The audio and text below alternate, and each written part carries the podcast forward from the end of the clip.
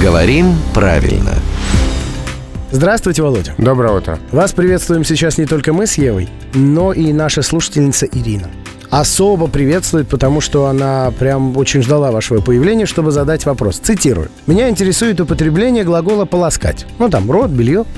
Как правильно говорить? Полощу или полоскаю? Полощет или полоскает? Мне это всегда казалось, что полощу, полощет, полощите – это норма. А вот полоскаю всегда резало слух.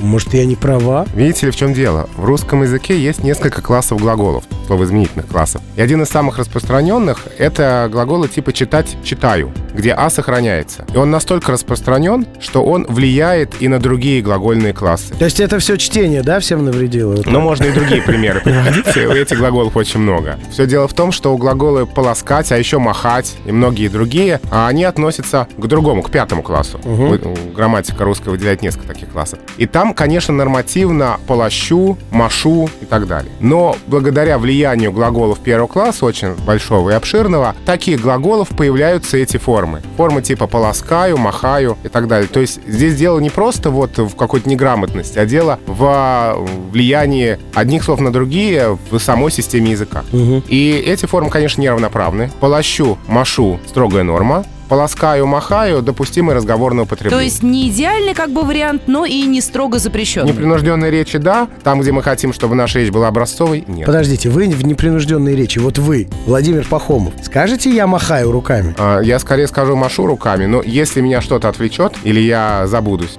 Но, в общем, это не какая-то чудовищная, невыносимая ошибка.